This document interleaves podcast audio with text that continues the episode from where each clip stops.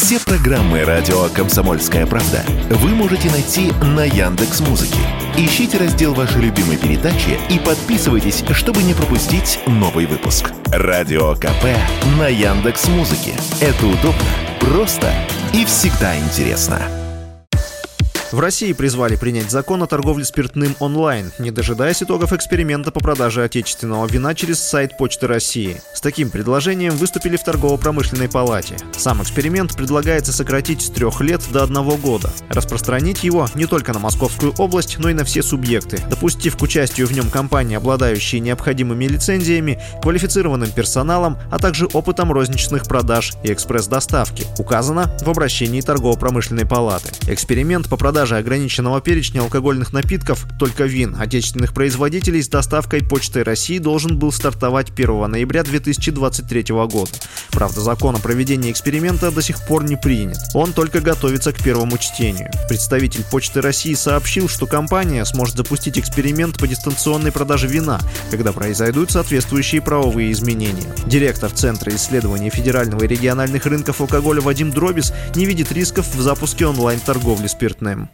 Это для узкого круга нашего населения, в пределах там 20-25% максимум. А на самом деле, дай бог, чтобы 10% пользовалось этим каналом. Но это развитие цивилизованного канала продаж. Во всем мире этот канал развивается. И мы тоже, в общем-то, не можем стоять в стороне, да и не должны. Тем более, что все контрдоводы, они абсолютно не аргументированы. Ни роста потребления, ни дополнительного доступа молодежи этот канал не даст. В Торгово-промышленной палате считают, что в эксперименте с участием Почты России есть очевидные изъяны, связанные главным образом с доставкой вина через день, что не позволяет легальным продавцам конкурировать с теневым рынком. Возраст покупателей алкоголя в торговой палате предлагают контролировать при помощи подтверждения на портале госуслуг. При оформлении заказа пользователь будет инициализироваться на портале, а получать заказ он будет при предъявлении QR-кода, сгенерированного на сервисе. Эта же система будет блокировать выдачу алкоголя в ночное время суток. Бывший президент Союза виноградарей и виноделов России Леонид Попович считает, что уже сегодня на маркетплейсах можно было бы запустить продажу вина российского производства. Вот что он заявил Радио КП.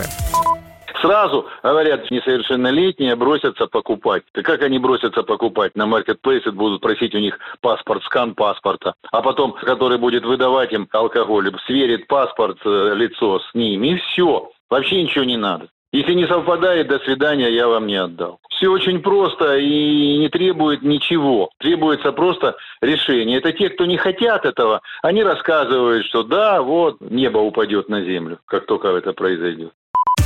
Обращение Торгово-промышленной палаты о разрешении онлайн-торговли спиртным направили председателю Совета Федерации Валентине Матвиенко. Василий Воронин, Радио «Комсомольская правда».